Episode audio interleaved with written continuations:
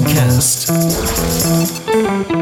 On this episode, live from Castle Combe for the first JEC Tracksport event of 2023. JECpodcast.com. Hello and welcome to the Jaguar Enthusiast podcast, part of our Jaguar Enthusiast series of media, including Jaguar Enthusiast magazine and Jaguar Enthusiast online at jec.org.uk.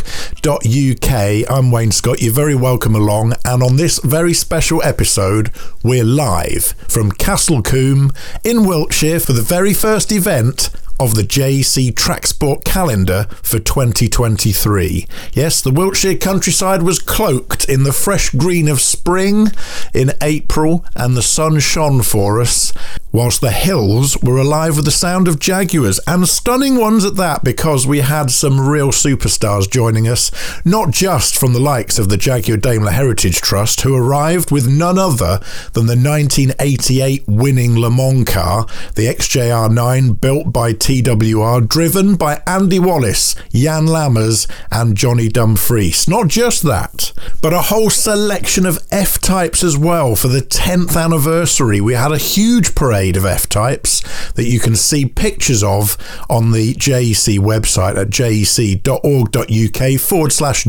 We've even got aerial drone shots of it and everything on there. Of course, all of the cars from Swallows Racing were out and about. The passenger rides were taking place in the JP1. The Palmer Sport XKs joined us. And making their debut at Tracksport was New Barn Racing with their 6.2 litre F-type that we were all treated to watching as it roared round the historic Castle Combe circuit. Huge thanks to Paul Murray for bringing that car, and I'm sure we'll see and hear more of it in future JEC Tracksport events. We also had some notable attendees as well. It was good to see Julian Barrett there, who of course I interviewed here on the podcast just a couple of episodes ago from SNG Barrett. He was taking around his anniversary edition F-type, enjoying the circuit in that. We were also joined by Lord Bath of Longley, also Tim Nash, who joined Ray Ingman to assist him with ARDS tuition during the day, and to also just teach some of our novice track day drivers the best way around the circuit. And as ever, to the whole entire Swallows Racing team for the amazing selection of passenger rides that they gave people throughout the day, and to Andrew Maynard, who supplied us with his TWR built XJR15, in fact the very first XJR15 R9R. And on this podcast, we're going to catch up with Peter Purdom, the chairman of the JEC. We're going to talk to Phil Beck, who is there representing the Jaguar Enthusiast Club's insurance scheme. Also, we're going to have a very, very special hot lap with Ray Ingman, our ARDS instructor, and he's going to teach me, and therefore by listening, you as well, the best way to get round Castle Combe. He talks us literally through every single corner. That's on this episode of the Jaguar Enthusiast podcast. Also, a little bit of a crazy thing towards the end of the podcast. If you like your straight six Jaguar engine noises, you're going to love it. You can hear the engine noise far more than you can hear me attempting in vain to try and commentate over the top of it. I gave it my best shot. I've given you what we recorded. It's quite hilarious, although you can hear what we're saying towards the end because we got a red flag and things sort of calm down a little bit, but the engine noise is worth it alone, so I've left it in. That's coming up a little bit later on this episode of the Jaguar Enthusiast podcast. But first, it has been a long time since Richard West sat in the passenger seat of the XJR15. He worked for TWR with Tom Walkinshaw back in 1990 when they took their second victory at Le Mans. He hasn't been in a race car since those days. But this April, at JEC Tracksport at Castle Combe, we popped him in the XJR15, driven by Tom Robinson from Swallows Racing, and in an amazing formation run alongside the 1988 winning Le Mans XJR9, built by TWR, emblazoned in its Silk Cut livery. We took him for another ride, just to see if it triggered any memories of what it was like to be working for Tom Walkinshaw Racing during the Jaguar era. We caught up with him just before his out lap, and then we spoke to him immediately after he'd come back in, and you can hear that interview next. You're listening to the Jaguar Enthusiasts podcast. To find out what events you can get along to or to discover local club meets in your region, visit jec.org.uk.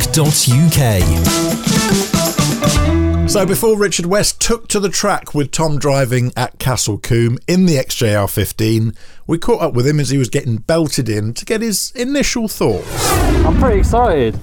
I won't, but I am also a bit nervous. Andrew told me the value.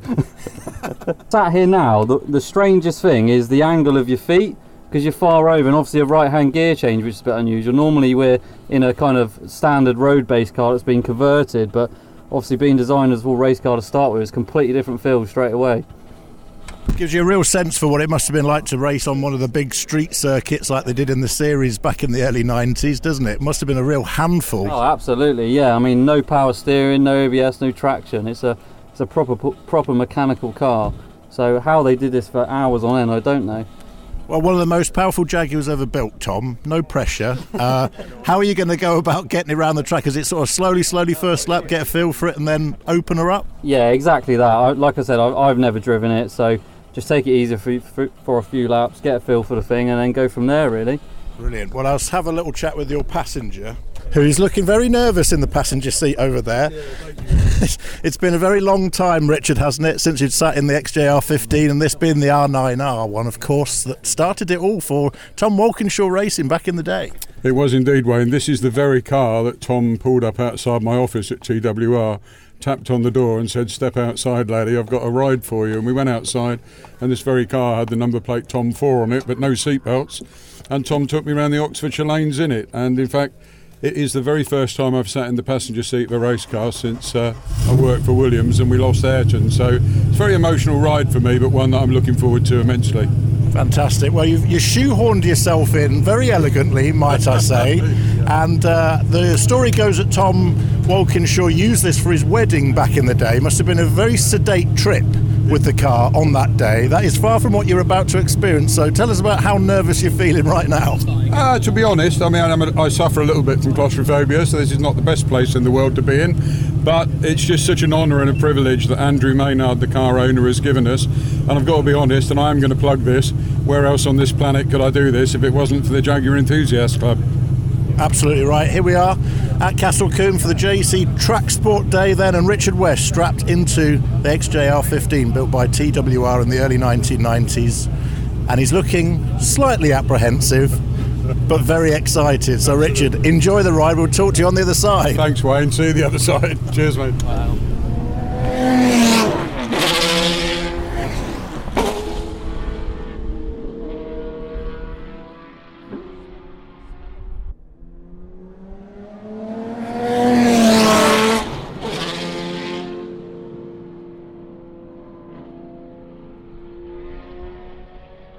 Well, Richard, you've just come back in. In 1988, Jaguar went to Le Mans and won. They beat the Porsches. 2 years later, the car that you're sat in, the XJR15, was launched and 53 were made. How was it to be going round the Wiltshire circuit of Castle Combe following that 88 winner in this car that, was part of your career as well, wasn't it? It was, very much. I mean, I joined Tom in the January of 89. I was a McLaren man, as you know, in the 80s, but then I got this call from Tom to join, and a lot was going on at TWR at that time. We had the 220 programme, we had the XJR15, we had the IMSA team, we had the Group C team, and it was a hugely busy time, but it was also a very emotional time, because cars like this are obviously very special, doesn't sum it up, Wayne, but these were there at the same time. And in fact, Jaguar took a dim view of these when they were first launched, because obviously the 220 was out there with the V6. This suddenly was the V12 with all the carbon composite material. This very car we're sat in was the development R9R car, which is why you see the rivets in the carbon composite here. All the other cars were bonded. And Jaguar took a dim view to it, but eventually it morphed into the Jaguar Sport Intercontinental Challenge. The cars raced at Monte Carlo, at Monaco, they raced at Spa, and they raced at Silverstone. And for a while after that, you know, the car, everybody knew about it. It was a famous part of TWR's history. But it didn't really catch the imagination. But of course, in the last 5 to 7 years, I think it is, the world's caught fire with them. They're now a hugely valuable car, this one owned by Andrew Maynard, who's a phenomenal supporter of the Jaguar Enthusiast Club. And a few weeks ago, we talked about me possibly having a run in the car. And it's the first time I've ever sat in the passenger seat of a race car since I was taken around Estoril in 1994 by Ayrton Senna when we launched the Rothmans Williams Renault team to the world. And I've lived with a few ghosts of that ever since, to be honest. And Tom, you know, very kindly was aware of that, took me out. But I have to say, from the second we got out there, we were on it. First lap, a little bit nervous, I have to be honest. But there again, looking at the Group C car as well, brilliantly driven by our man from the Jaguar Daimler Heritage Trust. There was a shakedown for the car. It's going down to the centenary event at Le Mans this year. And to be following a TWR Jaguar in a TWR R9R, I tell you what, it'll live with me forever. You can tell I'm a bit emotional about it, because I just said to Tom in the car, it brings back so many memories of my time in motorsport, and also with Tom and the team at TWR, of which they were a brilliant group of guys and girls. And when we went back in 1990 and won it again, I mean, competing in Le Mans, and you're a Le Mans man yourself, you know this, to even just compete at Le Mans is an achievement. To win it, as Jaguar have done 7 times and TWR Jaguar twice, is outstanding. And to be in something with Tom, who, as you know, we work very closely with Swallows, they're a brilliant partner to the Jaguar Enthusiast Club. And I felt safe. I felt highly elated. We were both shouting our heads off at each other, and at one point we were laughing hysterically. And just to be able to do it, courtesy of Matthew Davis and his team at JDHT behind the Le Mans winner, I don't think there's anything I'll ever do that will top this, to be honest. It was an immensely proud achievement for everyone who was involved in TWR, but I guess as you're sat in this passenger seat, you can't help but think of some of the people that you worked with back in the day as well. Was that in your mind as you looked at these two masterpieces of Jaguar and what they'd achieved? Oh, very much. I mean, the sports car teams operate obviously very differently technically to a touring car or a F1 team, but the camaraderie at TWR was immense. And in fact, my oldest son Christian works for Bremont Watches, and they have Cars and Coffee supercar days. They've got one this Saturday, and two of the boys from the old TWR team, Viv Cowley, who worked on both the IMSA programme and the TWR programme, fantastic guy, now builds motorcycles for wealthy clients. But we stay in touch, and when you hosted us, you know, so ably at Blenheim a few years back when we had the TWR revival, nearly 70 of us, you know, older, greyer, slightly larger individuals all turned up. And when you've been part of a team like that, and I'm sure Tom finds this with his crew at Swallows Racing, you never lose it. It stays with you, and you can walk into a room after 15, 20 years, and you just pick up where you left off. You know, a few rude comments about the waistline and the grey hair or lack of it, and then everyone just gets on with it. And they were an amazing bunch at TWR. Some, you know, Paul Davis, the team manager, Roger Silman, one of the directors, Tony Southgate, of course, Alistair McQueen, who you've interviewed. And then you get into that enormous lineup of drivers. When we spoke to Brundle, you know, Martin in the podcast, he shared with us then some of the emotions from those days. And overseeing it all was the big Scot himself, who, as I've told you many times, never took prisoners, but he was a generous man, and he'd be very, very proud to see these two cars running here today. So if Martine, Tom's wife, Elizabeth, his first wife, and his sons pick up this commentary, it's to them a big thank you also, because they lived the dream with all of us, as I've lived my dream again today. They're still incredibly evocative, aren't they? And you've just had the view that, well, the view that Porsche had in 1988, let's be honest, from behind the number 2 car that won, with, of course, that wonderful trio of drivers, one of which we've lost, of course, Johnny Dumfries, no longer with us, but Jan Lammers, and, of course, Andy is still very much a part of Jaguar Enthusiast Club activities. We often host him at our events. Does it give you a real appreciation for their achievement when you sit behind a car like that and follow it round a track at speed? You know, we both just said to each other on the slowing down lap, how in God's name do you do it? Like big John Nielsen, the Dane. John used to do triple stints. And when we go to places like Daytona, the only air conditioning these cars had was like these 2 blowers in the dashboard here. There's no aircon as such, it's only airflow. Just hot air. Exactly that. And when we got to Daytona, you know, it's great in the night session there, but of course, being in Florida at that time of the year, the sun comes up, and Martin, you know, I think we talked about this in the interview, you regularly get temperatures approaching 50 degrees C in the carbon cockpit. That already is cooled down now, but this carbon where I have my hand, on lap 4, I said to Tom, it's getting bloody hot in here, and he said, yeah, you're right, it is. Now, you imagine when you're in there for doing a double stint, or, you know, you're in France in the middle of the year and the sun blazing down with triple layer ovals on. They've always had drivers, and I've worked with many world champions, as you know. They've always had my utmost admiration, as indeed as Tom today, because this is not an easy car to drive, and it's got so much torque when you're out there. It just flies. I think, Tom, I've got to say, I think the Silk Cut Jaguar is a red rag to a bull as well.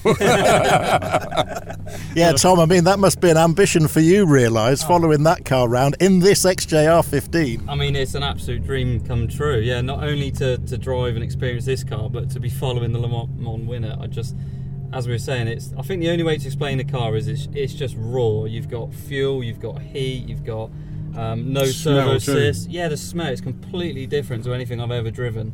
And as well with the gear change, it's very tight gears. A tiny miss on the rev match, and we got a little crunch. So, but yeah, no, just absolutely overwhelmed. Really, it's just a dream come true, to be honest. And this was supposed to be the road going version of the car you just followed. Well, I don't know what the road bits are, but it's absolutely unbelievable thing. How he ever. We were saying this on the way out, how he considered this to be a road car, I'll never know, because it just couldn't be any more race if it tried. It's no power steering, no servo assistance, it's just raw. But from a driver's perspective, with the feedback for such a big car, it's so balanced, and the power delivery is really, really nice. And I was actually surprised at how much torque it had as well. I was really worried about it being very peaky, but actually it's very drivable and usable. It was absolutely amazing. I'm really honoured to be able to have the opportunity. Did you feel comfortable with it from the off, or did it take a bit of getting used to? It took a little bit of getting used to, I won't lie. The biggest thing for me is the driver position, because my legs are quite far over to the left, and same with the steering wheel, and then the gear changes on the right. But once I started to get a feel for it, you can really feel what the car can do. But it did take a couple of laps, but obviously I'm mindful of it being Andrew's as well, because I was enjoying it so much, it's very easy to get carried away. Yes, well, of course we won't go into the value of the car that I'm currently perched on the side of with you two. Of course, a gentleman never talks about money, nor does he talk about a repair bill should it go wrong, but no way. Incredible opportunity for you, Richard, to relive those memories. What was going through your mind as you were lapping the circuit there, and just thinking about the people you met, the cars you've seen, the bits of highlights of your career that this is so evocative of? What were the memories that came flooding back? Just how fortunate I've been, Wayne. You know, I come to days like this and I see people bringing their beautiful cars. There's lots of other things other than Jaguars here today, some wonderful cars. And I see the passion that those people have. And I've been lucky enough, you know, as you know, to experience that in many pit lanes. And I just think that if it's any way that people can even get a fraction of that feeling I've had from those experiences over the years, then it's time well spent, because quite honestly, and I'm not just plugging the club here, you know, the JEC does provide that comradeship, that friendship, and relationships grow. You know, Tom and I have become good friends through this, and we've done some good things together business-wise, and that's very important. But underlying it all is the passion of cars, and in particular what Jaguar have achieved through their history in motorsport. And what you do realise when you go out there in something like this is the immense skills of just everybody that works in the industry. Yeah. You know, you've got that beautiful F-type from New Barn Racing here with us, and you know, there's three young guys working on that car. That's a masterpiece in its own right. You've got Tom's entire team here today with their success. And you just realise the drive and the determination and the commitment and the passion. And I take my hat off and my thanks to everybody over the years with us, and sadly those who have gone, who've committed their lives to their motorsport programmes and their understanding families that it takes in order to deliver the type of thing that we're sat in here today. It's just quite remarkable. So great day for me, very, very special. And to top it all, we have a new sponsorship partner for the JEC that we've introduced to the club today. And the sun's shining, man. I'm happy to be alive. It couldn't be a better day if I tried.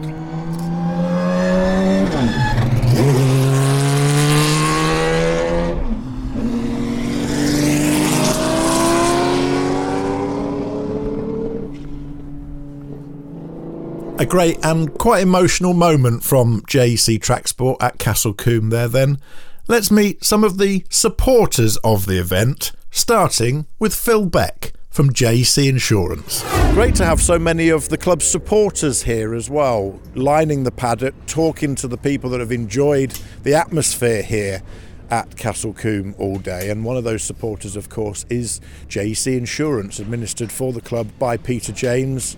And Phil is here from JEC Insurance. Phil, it must have been great to have spent the day with the members. There's been lots of big, wide smiles out there, hasn't there? The weather's been fantastic. There's been it's been great to meet up with friends and so many new members that we've not spoken to before, and talk to them about the positives of the new JEC Insurance scheme. Yeah, it's great as well, because there's a reason you're here more than just supporting the club, and that is because each and every one of these people taking their pride and joy out on track can protect it by insuring for every single one of the JEC track days throughout the year through the JEC Insurance scheme, and that is a real benefit of both the club and the insurance scheme, isn't it? Massively so. You know, it gives members peace of mind. They're taking their pride and joy out there, and you know, part of the scheme provides cover specifically for JEC organised track sport events. Yeah, it's incredible, and there's no cost to this. It is included in your club policy. All you have to do is, if you're planning to come to a track day event, just give you a call. Yeah, just tell us which ones you're doing, and we'll provide that endorsement on your policy. Yeah, oh, it's fantastic. So lots of happy faces, lots of people confident to take their Jaguars out on track, knowing that they're covered, and obviously a chance for you to see some of the machines in the paddock as well. And there's been a huge diversity, hasn't there? Oh, smells, noises, it's been magical day. Yeah. Just a reminder of how people can get in touch with the scheme through the club. Just contact the JEC Insurance Scheme on 0121 274 5360. Thank you very much, Phil. Normally at track days, what will tend to happen is by about lunchtime people start to drift off and the paddock becomes very quiet, the pit lane becomes a lot quieter than it was in the morning, and things all calm down. That cannot be said for Castle Combe this year, here for the JEC Tracksport opening event of the season, and it's still very, very busy here. It's been a fantastic day already, and I'm here with Matthew Davis from the Jaguar Daimler Heritage Trust, who have brought, as they always do, some amazing cars for us to enjoy. This year though, wow, what a season opener. We have the XJR15, Andrew's car here with the JDHT, XJR9, two cars by TWR, and the car that won Le Mans in 1988. Incredible to see these two cars out together. Here she is, meeting her public way. We had to bring the 88 car out. She's got such a busy summer ahead. And there's a big debate. It was nearly XKD 605. We've just done a big engine rebuild on that, and that needs some track time. So I set out from home. I live this side of Coventry, so I said I'd meet the lads here, and told everyone get ready for a surprise, and I was the most surprised, because outrolled the 88 car. I was expecting the D-type, but yeah, she's we've got a big shakedown to do. We're going to be running her at Le Mans at the 24-hour, the Winners' Parade, and then we're leaving her in the museum over till Classic comes along at the end of the month, and then straight to Goodwood for Festival of Speed. So I'm hearing good things about Goodwood. I think there might be quite a few Jaguar Le Mans winners all meeting up again. So we needed her to put her on the track and make sure she's running right. So. Well, of course, it is very apt that it's here this year, and it is involved in all of those celebratory events, because it is the centenary of the world's greatest motor race, the 24 Hours of Le Mans, and this car, as Matthew says, won in 1988 with TWR and Jaguar, with Andy Wallace, Johnny Dumfries and Jan Lammers at the wheel. It was the car that had led right the way through the morning at Le Mans and was starting to suffer gearbox troubles towards the end of the race, and it was just about able to limp across the start-finish line to complete that glorious three-abreast photo that we've got so used to seeing over the years. But here it is at Castle Combe, running brilliantly on the track as well, as we heard earlier on. It just never gets old seeing this car out. It's still evocative, isn't it? Oh, it's just, I don't know, for us of a certain age, Wayne, I think it's the Le Mans car, isn't it? I don't think I can think of a car that means more to me when I look back on Le Mans, and particularly in 88 when it was the big Jaguar win. They'd come close, they'd been building up since 84, felt something was coming, and then to land it in 88 was just spectacular, and I still remember it. Yeah. and it was funny because I was just trying to see who we could get to drive it, and had a lovely chat with Andy Wallace, who's always such a nice man to speak to, and I said, Andy, you know, this is the most special car. Everybody wants to see it. Everybody wants to see you. And I don't think he still believes it. I think that's racing drivers. They look forward, not backwards. But no, this car, I think we just got a chap who's just driven up from Bristol, saw the car here on Instagram, hopped in his special edition 88 F Pace and came up to have a picture with it. So that's fantastic. What the car does, isn't it? Yeah, it is, and it's so rare to see it out on track and doing laps like we did here earlier at Castle Combe. And you know, I was stood by on the pit wall here at Castle Combe as it came past, and it still gives you goosebumps. You know, it's a noise like you don't hear anymore, isn't it? No, I think Group C, I mean, it was such a special time. And to think you could be competitive with a great big V12 like that behind your head, it just sounds like nothing else, looks like nothing else. Tom was just saying as he followed it in the 15, it was just, it doesn't bob or weave, the thing just kind of changes left and right. It doesn't roll, doesn't pitch. It's just absolutely flat as anything, and just what a car. Yeah, absolutely. Amazing that 41 years ago Group C started, and it really was started as a series to govern fuel economy as a real part of the rules of sports car racing. And yet, you know, massive V12 here. From basically, it's the same V12 block you would have found in the XJS of the period, and all of that horsepower as well. You know, horsepower that you just don't see in racing cars anymore. It's incredible, isn't it? No, and back then, I mean, I'm always amazed when you hear about Formula One and 1500 horsepower qualification engines and all that, and this V12, you know, back in 88, 84 really, 85, this engine was out there, you know, in mega horsepower trim, and it was expected to go flat chat 24 hours without missing a beat, and they did. It's just extraordinary, really, isn't it? Yeah. And as you say, we've got a visitor here, which is the modern celebration of the legacy that the XJR9 and all of the other TWR Group C cars have left. And this is this wonderful special limited edition F-Pace in that kind of very dark purpley shade. It doesn't, when you park it next to the actual Silk Cut car, it looks far too dark, doesn't it? But that was generally the idea. No, I think, no, it's really interesting because people are saying, oh, well, you know, no one's going to sell a £100,000 Jaguar, are they? And yeah, they are, yeah. And they're spectacular. Yeah. And by the way, a whole new load of people are coming into the market and are buying them, and it's quite nice. They're kind of tracking back from, well, why is it purple with gold wheels? And then they're finding out about the 88 car, finding out about the racing history. And it's just really nice. It pulls people back to that heritage, which of course is what we're all about. But no, I think the special edition car in the sunlight today, when you actually get the purple coming out, looks bloody amazing, doesn't it? I think it looks fantastic. I wouldn't mind a go. My big heartbreak is that when the PR people were looking at launching it, they said, can we have the original car up to Anglesey? We booked it for a day. Now, that's my local track. And I thought, oh my God, can I really swing a day taking the car up to Anglesey? What a dream come true. Anyway, I had to be in London for a meeting, so we sent Jock up, our chief tech, and he got to do everything. It's tough at the top, isn't it? It's tough at the top, yeah. I thought, I can't believe I've missed that. But he came back saying that this special edition's a hell of a thing. So, we've just been wondering how quick that would be round here. Yeah, phenomenal. And such is the noise of some of the engines here at Castle Combe in the paddock that every time one of the race cars comes through, it sets off one of the car alarms, which is brilliant. All part of the atmosphere here.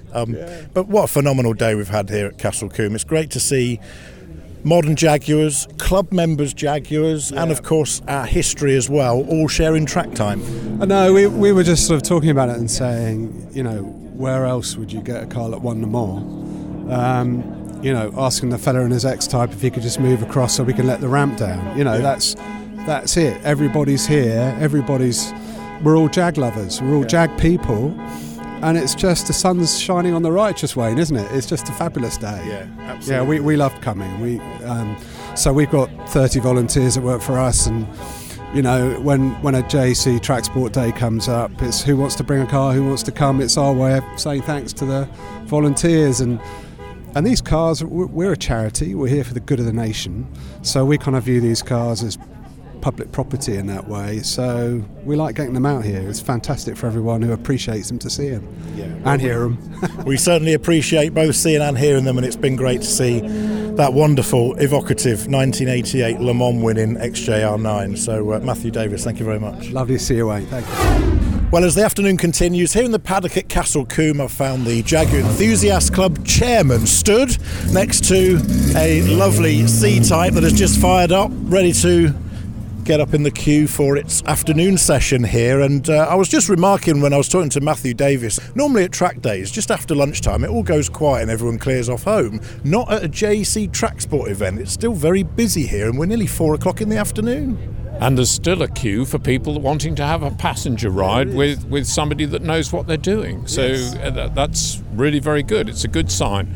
And it's been great. I've met lots of people who seem to have been very happy with the proceedings of the day, so it's great. I have to say I've been to lots of track days, I've done lots of track days. No one does track days like the JEC Tracksport events. They really are a tremendous mix of community, the club coming together, there's a massive social aspect of today, there's the history that the Jaguar Daimler Heritage Trust have brought us, and such a diverse range of members' cars as well, from the very nice XK120 that's been rolled into position with a Gran Primo Nuvolari badge on the front of it, right the way through to Project Sevens, and of course that wonderful XJR15 that Richard West had a treat with going in a little bit earlier on. But it just shows the diversity in the club as well, doesn't it? Yeah, absolutely. And the club is about catering for everybody's needs, whether it's an XJ40 or whether it's, as you say, a brand new car, which is a different animal altogether. And we've got some lovely classic cars here. You've mentioned the 120. There's a Mark II that's been going around as well and talking to people about cars they're working on, some C-type replicas that look great. It's just lovely, and to see everybody enjoying themselves, and doesn't the sunshine make a difference for us? Yes, absolutely. I understand you booked that, Peter. That was absolutely down to me. Yes, it's on the direct line. It's a lovely atmosphere, isn't it? Just mainly because of the sun, of course, that you booked, but also because there's a real friendly atmosphere about the place. As you mentioned, we've got huge gaps in performance between those really early classics and some of those really high performance supercars, but everyone's supporting each other and everyone's friendly. There isn't the sort of bravado that you get at some track days, is there? No, not at all. And it's just been a joy to watch people swapping stories, and some people that have been here for the first time, never been out on a track before. Some people that have done it many times and sharing their experience, and so helping the new people to understand just how it is, which way to go round the track, and all of those things. It's been a super day so far, and there's still a queue of people waiting for rides, so that's really good, and that's what we want to encourage. We want to encourage more of our members to come to these events, even if perhaps they're not comfortable with taking their car out on track, but come and have an experience with somebody that really knows what they're doing, and it's really worthwhile. And loads more track days yet to come this year. This is our season opener here at Castle Combe. We've still got Blighton Park, Harewood Hill Climb, Thruxton. They're all online. Go online and see them. jec.org.uk/events or /tracksport takes you straight to the list, and you can book on them. And if some of them have sold out, don't worry. You can still come for free and come and enjoy a day out with the club. So it's a great event, isn't it? It is, and we want to make it accessible to as many people as possible. So as you say, it's not just for the people that are going to drive their car around the track. Come and join in, enjoy the company, hear the stories, mix in with the club members. It's great. Peter Purdom, chairman of the JEC, thanks very much. Well, I'm now going to sound very strange here on the JEC podcast, because I talk to you through the muffled sounds of my helmet. I am on board with our instructor, Ray Ingman, who will help you if you're a newcomer to track days to build your confidence, build your skills here as part of the JEC's Tracksport programme of events throughout the year. And we're here at Castle Combe just lining up now to go out for our hot lap, and in front of me I can see the Avon Tyres bridge there that you go underneath to enter the sort of out lane, if you like, of the pit lane here at Castle Combe, where you enter onto track. So as is normal and customary, you'll be grouped into your various groups throughout the day, and then the open pit lane lets them out in batches, so we're waiting our batch to get the green light to head out onto track. But it is an important part of what the JEC do with track days, because here is an opportunity for you to come along and to have some instruction from people like Ray. And Ray, this is great for you as well, because you get to sort of see the driving standards of our JEC membership, don't you? And there's some talent out there, isn't there? But there are also those that need a bit of support as well. There's some burgeoning talent, yes, Wayne. And I'm also not entirely saying that tongue in cheek. I just remove my tongue from my cheek at this moment. No, we've had some great things out here. We've had some father and daughter combinations and what have you, where the fathers have trepidatiously allowed their daughters out in the cars, and to be honest, quite often the daughters have been driving better than the fathers, probably fear of taking it back Jaguar shaped or something like that. But no, as you say, this is such a great opportunity without blue flashing lights and speed cameras and what have you, to experience what the car can do. Also, you're not pressurised to do anything. You're not going out here to break the lap record. The whole point of this is that you can go at the pace that you're comfortable with and gradually build up to it. The track here with the open pit lane, as you explained, allows a goodly amount of track time, so you don't have to do it all in one session. Also, as you'll be seeing, or not, as this is a podcast, the track has been helpfully coned out with braking cones, turn-in cones and apex cones. So effectively, you've, unlike if you were actually racing where you'd have to work it out for yourself, if you join those dots up, you'll perform a reasonably tidy lap of this famous old circuit. And that's what it's all about, isn't it? It's gaining skills, but also gaining confidence, because the more skills and confidence and indeed safety that you have when you're out on track, the more you're going to get out of the car, the quicker you're going to go round. Yeah, absolutely so. And again, the beauty of these multi-sessions is that we usually find that after 15 minutes you're losing concentration, so the best thing to do is do about 15 minutes out there, come in, and it's a truism that go and have a cup of tea or coffee or whatever, not alcohol, and then you'll subliminally have learnt things that you can put into practice on your next session.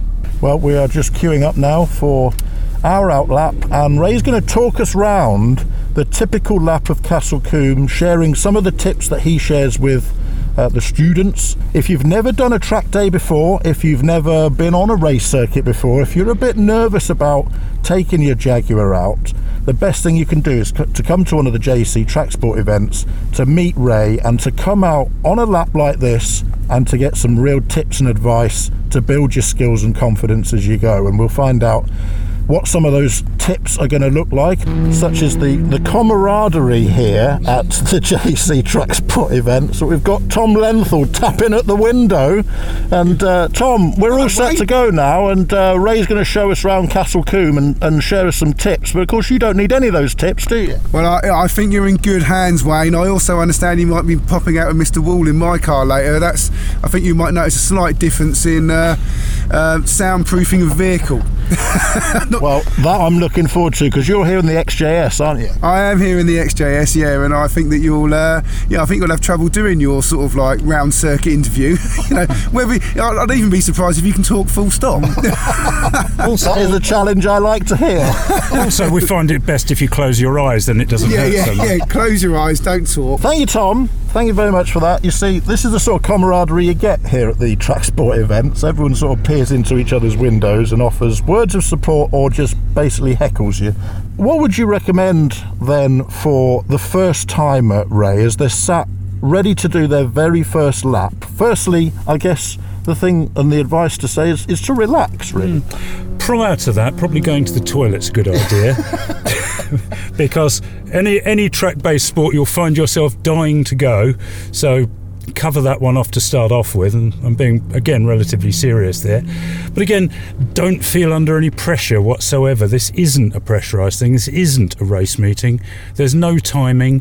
The thing is that we have a full complement of marshals with flags out there, which at the briefing, the meanings of those flags are conveyed, because that's the only way that you can be contacted while you're out here.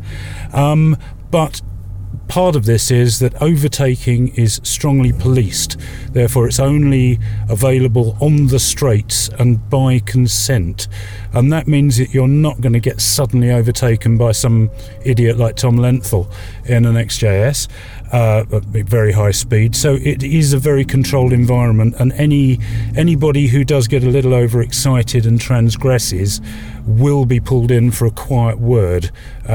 So that's one fear not to have.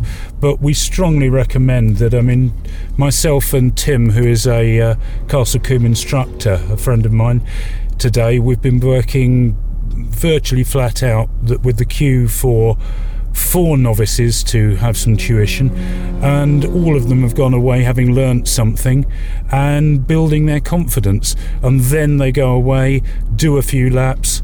But as long as you go away from here happy and having learnt something about yourself and your car, without fear of points on the licence, as I say, I think you'd consider that a good day. Okay, well, we're going through what passes for the pit lane at Castle Combe. It's all very grass and beautiful here, wonderful viewing areas. Now we're coming up between some cones that are delineating the side of the track from the pit lane exit. A quick glance in the mirror and we accelerate away.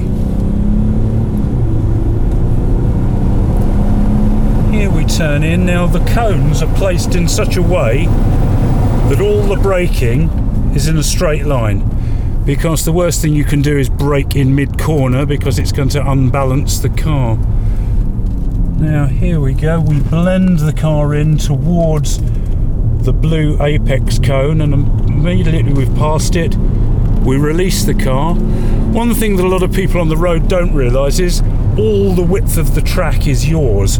It would be a very peculiar thing to do on the road, to go from one curb to the other, but the whole principle of track driving is to put the least load into the car as possible and to minimise the steering inputs, because in a less powerful car than a Jaguar, steering takes away straight line power. Wayne has now gone very quiet. I think he's still alive. I certainly am, and this is the power of having an instructor like Ray to show you around the circuit, and there is a particular technique of picking the time at which you're turning in, isn't there, Ray, on these corners?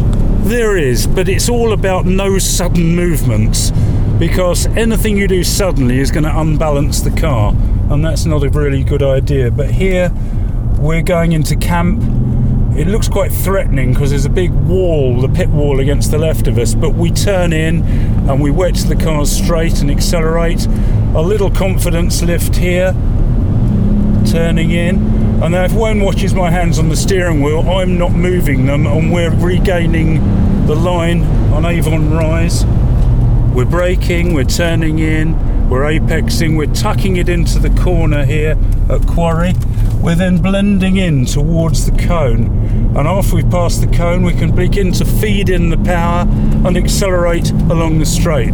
We've got a C-type replica here, which I thought might want to overtake us, but it seems the club's sport brake is quick enough to stay in front of it, which is gratifying.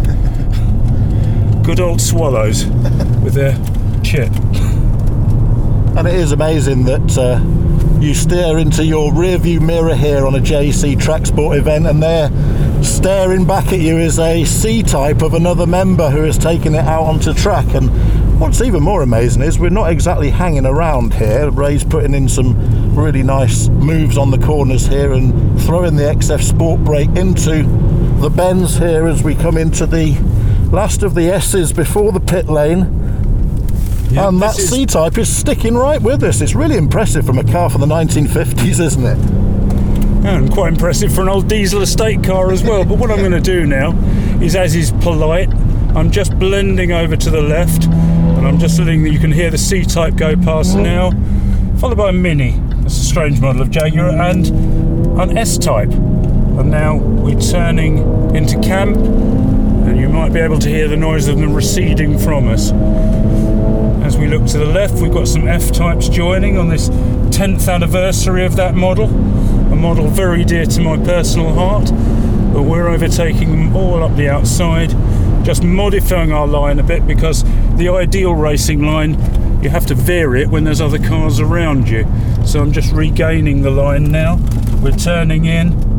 Again, blending in, and immediately I'm getting on the power as soon as possible. Many people blind into corners at high speed and do all sorts of late braking, which when you work it out on the stopwatch, which you can't use at a track day, saves you very little time. But if you give up a little bit on the entry to a corner and maximise on the exit speed, if you exit 10 miles an hour quicker, you're going to carry that 10 miles an hour for the whole of the next straight, which in terms of lap time is a phenomenal amount. And that's quite important here at Castle Combe, where you do have these quite open long sections, don't you? We do, yeah. I mean, it's a very entertaining circuit. I mean, we're just coming up to this Bobby's chicane again, and why this was put here many years ago is that if you look to your left, Wayne, there is where the old track used to go. Uh-huh. And so you can imagine that if that was the track, we're looking at the paddock now, how fast you would be going down at camp. And once, many, many years ago, a Healy 3000 wound up in the paddock. Wow. So it was decided that as cars and tyre technology was getting grippier, that they would put in a chicane just to slow you down a little. There's also additional chicanes here for when they use these for bike track days. Again, your average superbike is considerably quicker than a car, and therefore there are some other little chicanes here which preserve bikes from high terminal speeds at the end. We're just once again into Quarry Corner there, and just re-emphasising the tip that you gave us on the outlap, Ray, where I notice you're making sure that all the braking is done both on the entry into that rise, then you're off all of the brakes, letting the car settle, then you're back on the brakes, so you're only ever on the brakes when the car is settled in a straight line. Yeah, there's a thing, Wayne, that novices tend to go on the brakes miles back and pour an awful lot of heat into them. When you're confident, you brake hard and late, which is very peculiar because you'd hardly do that up to a set of traffic lights, but that actually minimises the amount of heat going into the brakes. So being precise on the brakes, particularly on an unmodified road car, can pay dividends. We actually seem to be catching up with the C-type again. Tower Corner there that we just rounded can be a bit tricky because it sort of tightens up towards the end there, doesn't it? It does, and also, somewhat intimidatingly, the barrier, the border of the track and the tyre wall come extremely close to you.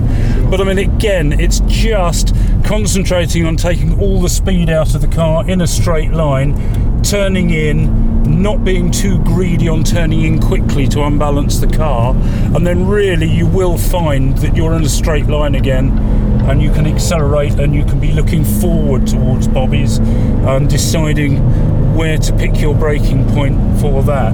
As I say, the braking points are delineated by yellow cones, but these cones are generic, so depending on the car you're in, you can vary the braking point quite considerably. The apexes don't vary, but the turn, and to an extent the turn-ins don't either. But again, this is to make it easy for the novice to navigate the track, even without an instructor beside them. What's really interesting to note when you come out with Ray, if you are coming to a track day for the first time, is do have a chance to sit in the passenger seat like I'm doing with him, and you'll notice just how little steering input is going in and how very relaxed Ray keeps himself throughout the whole lap. He's not gripping the steering wheel, he's very relaxed. It's actually as if we're just toodling down to Sainsbury's to pick up the paper on a Sunday morning, and that's all about getting the fastest lap. You will go quicker if you're more relaxed, won't you, Ray? Yeah, and that's particularly true in any form of, you know, races can be from 15 minutes, 20 minutes, up to 6 hours, and if you absolutely cane it for that time, you're just not going to survive. So you need to get into a rhythm and just be relaxed at the wheel. Naturally, that's a silly thing to say. For a novice, you're not going to be relaxed, but it's a case of not pushing yourself too hard, not pushing the car too hard, and also keeping an eye on the fuel gauge, because on these days you do tend to use a bit more fuel than on the road, so you might need to pop down to Sainsbury's and flash your Nectar card to top up. Of course, one of the other things that you get on a track day is, as your confidence builds throughout the day, there's that sort of sweet spot in the afternoon just after lunch where your confidence is at an all-time high, and that's generally speaking where if you're going to make an accident, you might just make that little mistake. Yes, yeah, quite often the last hour of the day is people have got a little bit too brave and a bit too overconfident, but quite a few sort of track day regulars avoid that last hour because you get people just going for it just one more time, yeah. And that one more time can sometimes be the expensive one more time. The best tip really for those moments here at a track day is to utilise the cafe. Go and have a cup of tea, chat to your mates, just come and wind down for a little bit and let some of that adrenaline wear off. As we are back now at Tower Corner and up to that chicane that arrived at Castle Combe as a result of that Austin Healey accident that Ray just described there. And you're approaching these, just as you described before, sort of slow in and fast out. Now I can accelerate from this point, and therefore I'm going to be carrying so much. The fact that I didn't blind into that corner really quickly means that in this run down to camp, I was able to get on the power accurately and quite a bit earlier.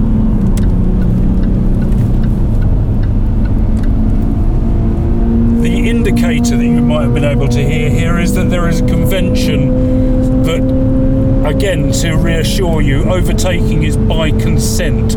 So we had a hot hatch coming by us there that I'm not good enough on hot hatches to spot what sort of hot hatch it was, but it seemed, again, the polite thing to do, just to blend out to the left, indicate to show I knew the chap was there, and generally let him have his fun while we're having ours. And it's all about looking after each other out on track at these track days. It's a tremendously supportive atmosphere here at JEC Tracksport, and it's all about getting each other around the track safely and looking after your fellow track dayers while you're out having fun as well. And indeed not killing your favourite podcast host. Absolutely, yes, it always helps, yes. This corner always amazes me. Folly, the one before Avon Rise. Generally speaking, with the faster cars, there is a little bit of a lift, isn't there? Yes, yeah. And again, the better part of Valor is giving it a little bit of a lift, because physics is a big thing of driving a car on a track. And a little bit of a lift will actually give you weight transfer and put the weight over the steering wheels, and will give you that bit of confidence and extra grip to turn in. So it's certainly not the coward's thing to do to lift. It actually has a physical reason for doing it. It's a really smooth but fast ride. It's, you know, it's not something that frightens you. It's not something that makes you concerned for your life, but actually something that makes you appreciate just how good these Jaguars are, especially this XF Sport Brake, tuned by Swallows and prepared for track days like this for the Jaguar Enthusiast Club. It is a very capable car, isn't it? It certainly is. And I mean, really, production Jaguar cars of the past couple of decades are truly amazing on track. The dynamics of their chassis really can come into their own. But I would say that while Swallows have done a little bit on this car, it's not necessary. That really just setting your tyres to fast road and making sure all the levels and what have you are topped up is enough preparation. Obviously the car needs to be, the tyres need to be in good order, and basically if the car is capable of correctly passing an MOT test, it's good enough. A thing that can happen though, particularly if you're on track for a while, is it is a good idea to change the brake fluid if it hasn't been done in living memory, because you are putting more heat into the brakes than is normal, and therefore a new flush of brake fluid might pay dividends. But again, the thing is, you're under no pressure here. If you feel your brake pedal going soft or hard, it's a case of just backing off for a lap or two and then gradually just getting back into the paddock. Ray just taking one final lap now as we enjoy Castle Combe. Get yourself booked on then. jec.org.uk/tracksport.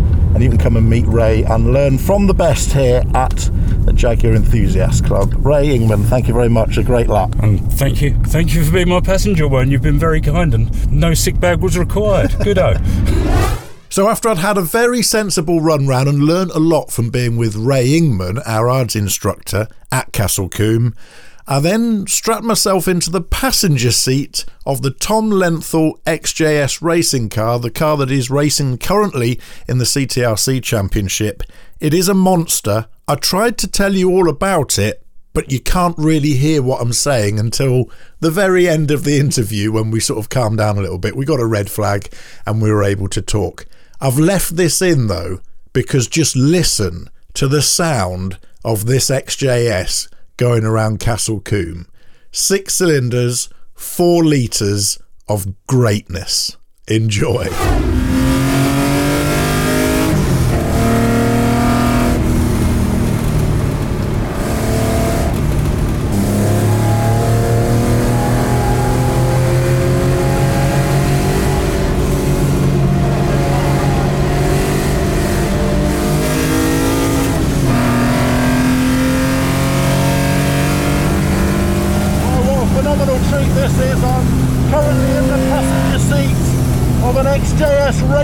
Here at Castle Combe in Wiltshire, driven by James Wall from Tom Lenthal Limited, a car that Tom himself races and has premiered, and it is absolutely phenomenal. It's a late model XJS with a 4-litre straight 6, that Geertrag 5-speed manual, but it is not like an XJS that you've ever been in before. I always wondered what it would be like to go into the TWR XJS, the touring car that won in 1984 for Jaguar under Tom Walkinshaw, and I think this is about as close as you can get. As we come into Tower Bend now at Castle Combe, James just pedaling the throttle. As you can hear, just an immense amount of power as we enter the chicane, designed to take speed off cars before we enter the pit lane.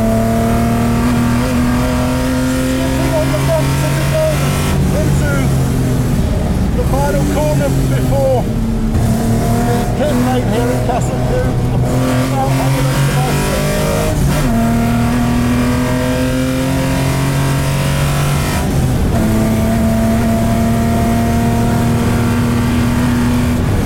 Pretty much flat through volley there as we come up to Avon Rise. James getting all of the braking done on the straight and narrow before we go into the tight apex of the corner beyond, and we've got a red flag at the moment. Someone's had a bit of a whoopsie somewhere, and oh yes, we see an XK8 has come off at the second of the chicanes there. He's got it a little bit hot on the turn in, I think, and ended up on the grass. No damage, no problems there. They'll soon be back out. But James, what a phenomenal car this is that Tom Lenthal Limited have put together. I mean, the engine is just brutal, isn't it? It's a piece of kit, isn't it, Wayne? This is not like a normal XJS, is it? Absolutely not. And I've been lucky enough to drive this at Spa, around some of the UK circuits, and it just inspires so much confidence. The turning, the lightness, the brakes, and just that. I mean, look, listen to that. That's a 4,500 RPM. It'll go around to, well, we like to keep it around 6,000. Tom will probably kill me now. I should be doing 5.8, but about 6,000. It's not like how an XJS should be, and it's fantastic that the JEC Tracksport are putting on these events, and it's great to team up with Swallows who come along and offer people passenger laps to something slightly different. Swallows obviously very good at the new stuff, the more modern stuff, and to take, admittedly it's not a V12, it's not the same as the Walkinshaw ilk cars, but it gives a minute flavour of what it could have been like. And on a personal note, being at Spa last year, I thought I was in 1984 in the European touring cars, driving with those Walkinshaw and all those people. It was just phenomenal. And this car is definitely built for purpose and for speed. But hopefully, Wayne, I didn't. You know, you probably felt comfortable in it, in the fact that it's got so much more to give. Yeah, absolutely. And the chassis is so tight and taut. Yes. It's quite bumpy here at Castle Combe, and it does skip over the peaks of the bumps a little bit there. But we've had Tom, I have to say, spent a lot of time this morning trying to work out the best settings, and we've done a lot of changes to the rear end of this car, or the suspension in general, because XJS's aren't that, you know, renowned for their, you know, it's an old chassis as we know, but luckily Tom's worked at developing this kind of go-kart-like feel, which is very, very predictable. Last year we experienced some understeer, but we've now worked on it, and the suspension, the new dampers he's got on it, have just transformed the car. So yeah, it's been a great day, and I'm just on a personal, I'm pleased I've been able to take you out and give you a little flavour of what we experience on the racetrack. Absolutely, and I hope you've enjoyed listening as well to that awesome noise of this 4-litre AJ16 engine in this XJS with James Wall at the wheel. It rounds off what has been a perfect day here at Castle Combe for the season opener of the JEC Tracksport programme for 2023. And if you like racing, if you like your cars, if you like your Jaguars, you're missing out if you're not coming along to these, because you can sit where I'm sat now, right next to James and others doing the experience laps here throughout the day, and just get to see, taste, smell, really quite strongly might I add, and experience the speed of these purpose-built Jaguar race cars. What a real privilege. So yeah, thank you James, that was brilliant. That just about rounds up our coverage of the very first Tracksport event for 2023 at Castle Combe. Don't forget to get yourself booked on the next one. It is on the 8th of July at Harewood Hill. That's up in Yorkshire, Harewood Hill Climb, the longest hill climb track in the UK and one of the oldest. It's an amazing and stunning place to be whilst you're enjoying your Jaguar on a slightly different discipline of motorsport circuit. So join us for that. You can still book that. Place is still available. At Blyton Park on the 3rd of August is now sold out, but spectators are very much welcome, and of course we'll be doing those all-famous passenger rides as normal, and the Thruxton driving experience, the one you mustn't miss out on the 6th of October. Plenty of spaces left for that as well. Get booking now, jec.org.uk/Tracksport. This is the Jaguar Enthusiasts Podcast. Subscribe for new episodes at jecpodcast.com.